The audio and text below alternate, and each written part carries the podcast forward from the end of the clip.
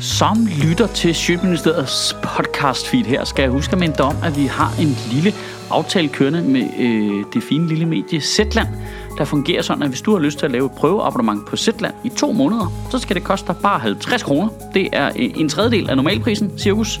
Og øh, hver gang øh, en af jer lytter gør det, så donerer øh, Zetland penge til Sjøtministeriet for dig, kan man sige. Så på den måde kan du både støtte Sjøtministeriet øh, og prøve et nyt medie Jeg synes sgu selv, det er en meget god øh, deal, du. Det gør man inde på øh, zland.dk-ministeriet.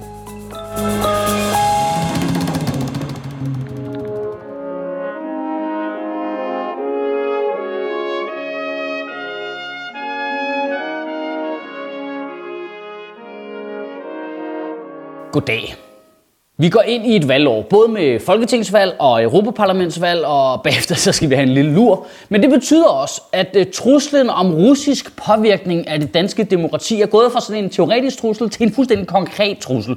Både øh, Forsvars efterretningstjeneste og PT har advaret om russiske misinformationskampagner, og i denne her uge indgik alle partier i Folketinget en gentleman-aftale om at stå sammen mod øh, eventuelle læk fra russiske hackere. Men jeg tror, at vi som borgere her i Danmark ligesom godt har den der grundlæggende følelse af, at øh, russisk indblanding i vores valg, vil det ikke være at foretrække på nuværende tidspunkt? Ej, jeg kan bare ikke tage det helt seriøst, altså. Det var Folketingets formand, Pia Kærsgaard, der havde samlet alle partierne til den her gentleman-aftale. Og det var altså Pia Kærsgaard, der var bange for misinformationskampagner. Dit parti er en misinformationskampagne for helvede, mand. Okay, data time. Dum, dum, dum, dum, dum, dum, dum, dum. Sådan her fungerer øh, russisk misinformationskampagne helt konkret. Øh, russerne, de gør det. De finder nogle øh, temaer, politiske temaer, som øh, skaber store følelser og stor splittelse. Det er typisk øh, immigration og EU. Og så øh, laver man nogle falske historier og spreder dem. Et eksempel kunne være øh, i december måned, hvor der var en stor historie om, at øh, 20.000 emigranter, øh, næsten alle sammen bevæbnet med knive, stod klar i Kroatien til at invadere EU og havde retning direkte mod Skandinavien. Det var en historie, som blev spredt via russiske statsmedier som Sputnik News og Russia Today, og så blev den samlet op af sådan nogle højre nationalistiske websites i USA, som for eksempel Breitbart, og herhjemme var det den korte avis. Og så blev det delt massivt på Facebook, og så sågar øh, Jyllandsposten samlede den op og trykkede den øh, skulle lige i deres avis der. Og øh, den ligger faktisk stadigvæk online på jyllandsposten.dk. Den har de sgu ikke lige givet at pille ned igen, på trods af, at historien er blevet tilbagevist flere gange, blandt andet af Altinget. Men det er bare en russisk klassiker, det der. De er så fucking gode til det. Det er jo fordi, de har jo brugt det der misinformationstaktik på deres egen befolkning siden den kolde krig. Nu er der bare kommet sociale medier, så nu kan de bruge de samme tricks på os. Tusind tak, Mark Zuckerberg. Men så spørger den kritiske seer måske, som hun bør, hvordan kan vi så vide, at det er misinformation? Men der kan jeg et super lille trick. Det vil jeg skulle gerne lige give til jer. Jeg bruger det selv super meget på alle mine egne ting. Det er noget, der hedder øh, logik. Ja, man skal simpelthen bruge sin hjerne. Det, det er fejlfrit. Indtil videre, indtil videre har det simpelthen tjent mig simpelthen så godt.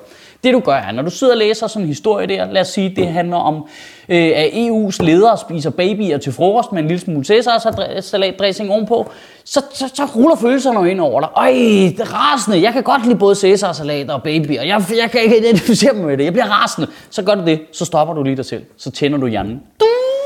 Og så tænker du, hmm, det var sgu da mærkeligt, at den der historie fra Russia Today, den er på dansk. Det var da lidt mærkeligt. Hvorfor laver Russia Today nyheder på dansk? Det var utrolig service-minded af dem, det må man sige. Øh, både Sputnik News og Russia Today udkommer på 12-15 sprog, og så bliver det ikke mere tydeligt, hvad formålet er. Det gælder om at ramme alle os andre, ikke også? Det er jo en decideret militærdoktrin i Rusland. Det der hedder maskerovka, altså øh, forklædning. Det er en gammel militærdoktrin, de altid bruger til at du ved, øh, forvirre fjenden og sige forkerte ting og angribe forkerte steder, hvor ingen havde regnet med det. Og med sociale mediers indtog, så har man ligesom udviklet det til reel informationskrig under det, der hedder Gerasimov-doktrinen. Altså, de gør det så meget, at de har givet det et fucking navn. Hvem fanden havde troet, at det over med østeuropæiske studier på Carsten Nibo Instituttet ville give nogen form for mening? Hold kæft, man. Al magt til SU og dobbeltuddannelse. Det må alligevel være mærkeligt at være de russere, der arbejder i efterretningstjenesten, som skal påvirke andre landes demokratiske valg. De skal jo sidde der og overveje, hvilken kandidat er bedst for os? Hvad får vi mest ud af? Det er jo den samme proces, som foregår i de danske hjem. De sidder og har de samme diskussioner jo. Åh, jeg kan ikke lide lykke, jeg kan ikke lide også russer, man har tænkt sig at sænke skatten. Jamen, du burde ikke Vladimir. Åh, det glemmer jeg hele tiden. Det er det i virkeligheden, så er noget super positivt i, at russerne på den måde har lyst til at engagere sig i vores valg jo. Det kunne være, at de ender med at ville have lyst til at have demokrati derhjemme. Og nu kan det godt være, at jeg er dum, ikke? Men jeg skal lige have et lynhurtigt svar på en lille ting. Altså, hvem i Danmark er det, russerne vil påvirke valget til fordel for? Altså, altså på godt og ondt, så har vi jo et system, der altid presser det ind mod midten, så vi ender med den mindst elskelige statsminister. Det er bare du, det eneste, der er sikkert i Danmark, det er, at vi har en statsminister, som flest mulige mennesker hader på samme tid. Selv Putin må sgu da have svært ved at vælge mellem Lars Løkke og Mette Frederiksen. Åh, for helvede, det bliver ikke en af de to idioter der. Åh oh, gud, det bliver Uffe Elbæk. Ej, men altså, helt seriøst, ikke? Altså, når Lars Lykke står og snakker om, at vi skal være bange for, at russerne kommer og påvirker vores demokratiske proces, hvordan kan han vide, det ikke er til hans fordel? Altså, sidst russerne fik en statsledervalg, der var det da også sådan en super gruppe infantil tyksak. I ugen, der kommer, der synes jeg i hvert fald, at du skal tænke over det her. Når nu alle landets partier har kunne blive enige om en gentleman-aftale om at stå sammen imod misinformation fra fremmede magter, var det så ikke også nærliggende lige at lave en gentleman-aftale om, at danske politikere heller ikke måtte misinformere og lyve. Var? Kunne det ikke være smart? Jeg mener helt konkret, altså hvad fanden er forskellen på, om det er en russisk spambot, der deler en historie fra den korte avis, eller om det er Kenneth Christensen Bært? Kan du have en rigtig god uge og bevare min bare røv?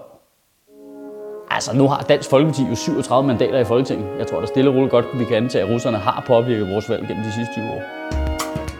Sjøtministeriet lever af dine donationer. På tier.dk kan du oprette et donationsabonnement, hvor du giver lige præcis det beløb, du har lyst til. Og så kan vi lave flere interviews på Nørrebro Teater, flere taler, sende Sofie Flygt mere på gaden. Og hvis ikke du gør det, så er du en pig show.